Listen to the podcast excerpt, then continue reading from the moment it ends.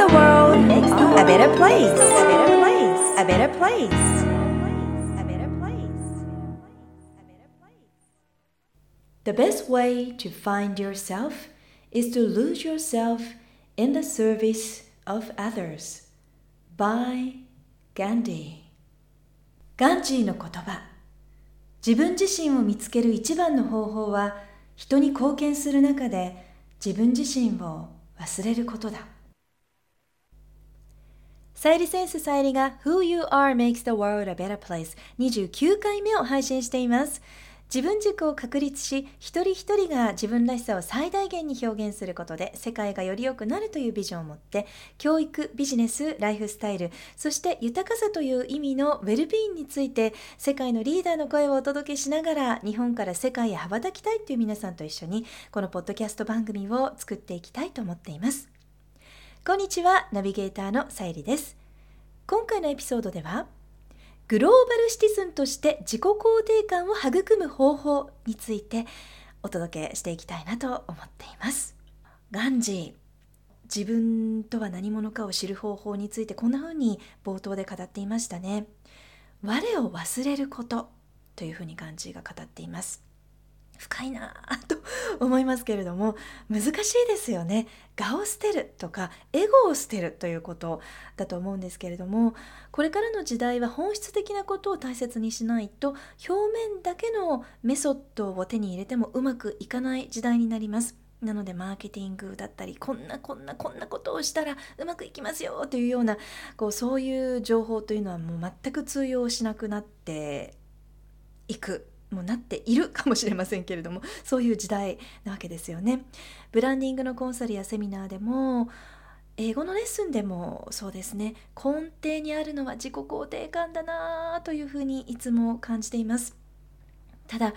えー、日本人は自分に満足しているかどうかという欧米諸国や、えー、アジア例えば韓国日本アジアなど7カ国に行った内閣府の調査結果では他の国が70%から80%の人たちが Yes 自分自身に満足していますと答えているのに対して日本人は40%台だったという結果が出ていまして、まあ、残りの60%弱なのかなの人たちがこれ若者の調査なんですけれども、まあ、30代くらいまでの、えー、日本人の調査なんですけれども日本人は自信を育むことが勉強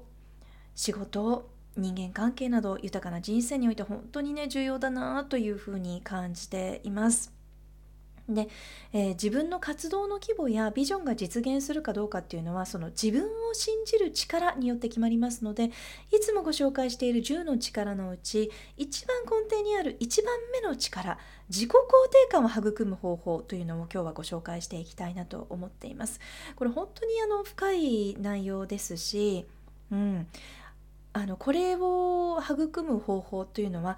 あの一つに絞ることってなかなかできないなーなんて思いながらやっぱりこうどんな風な方法で、えー、ご紹介していこうかなとずっと長く思っていたんですけれども、えー、一つ今日はご紹介したいなと思っています。本来は人にはそれぞれタイプは違っても計り知れないほどの可能性と能力が備わっているはずなんですけれども多くの人はそれを発揮できないまま人生を過ごすことになってしまうんじゃないかなと思います。ただ自己肯定感を育めば大丈夫です。可能性がどんどんどんどん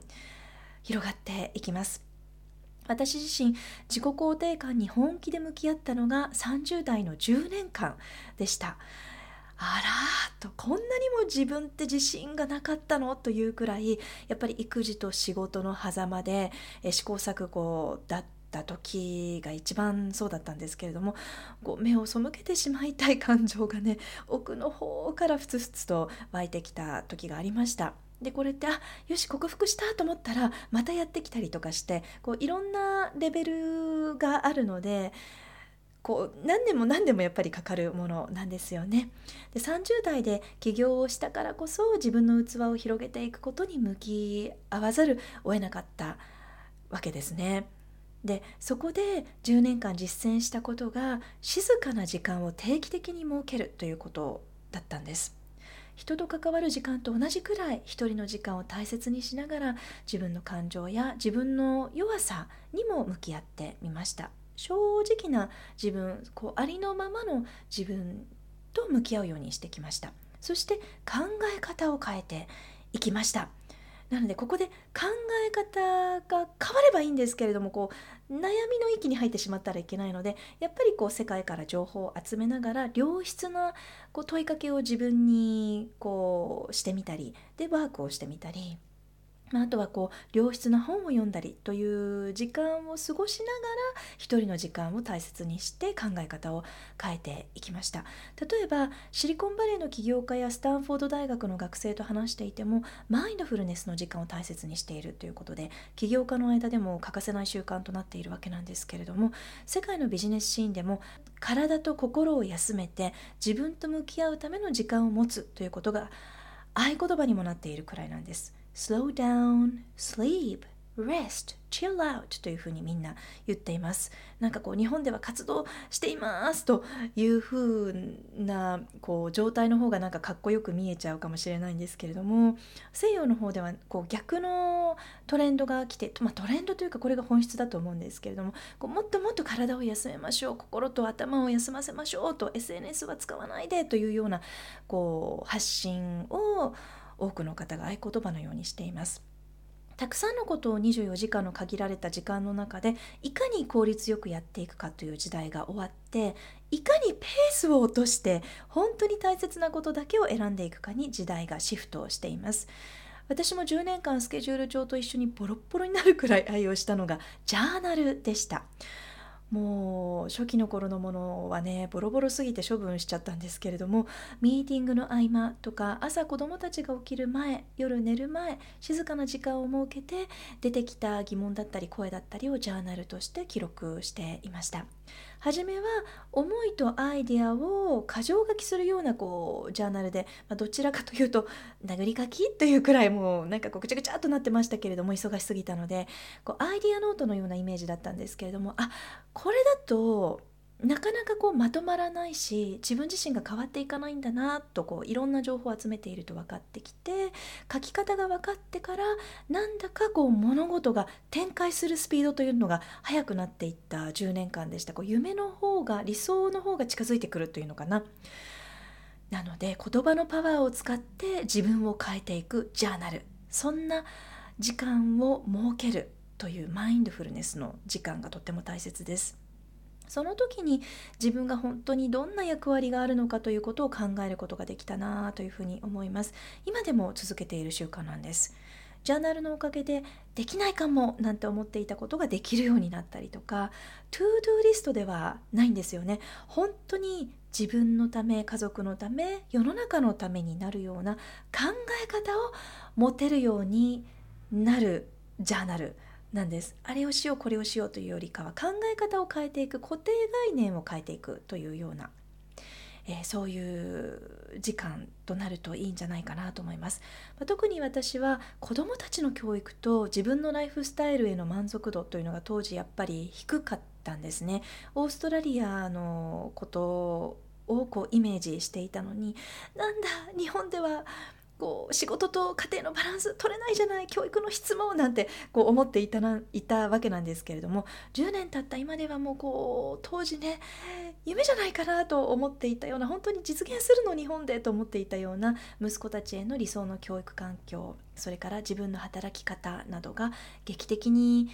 変わったということで、まあ、もちろんね時代が変わってきたっていうのはあると思うんですけれどもね。それにしてもこの10年間だいぶ変わりましたので今振り返ってみても言葉のパワーってすごいなあというふうにね本当に驚いています。自分がそっちにいい方向に引っ張られていくんですよね言葉って。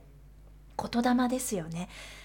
世界でも今注目されているジャーナルを書くということ。その日起こったことや感じていることを書くような日記でもないし24時間が30分単位で分かれていてやるべきことを漏れなく効率よくやりきるというようなタイムマネジメントともちょっと違う、まあ、それはそれでこう自分が整った後やっていくのには構わないんですけれどもまずは自分を整えるというジャーナル。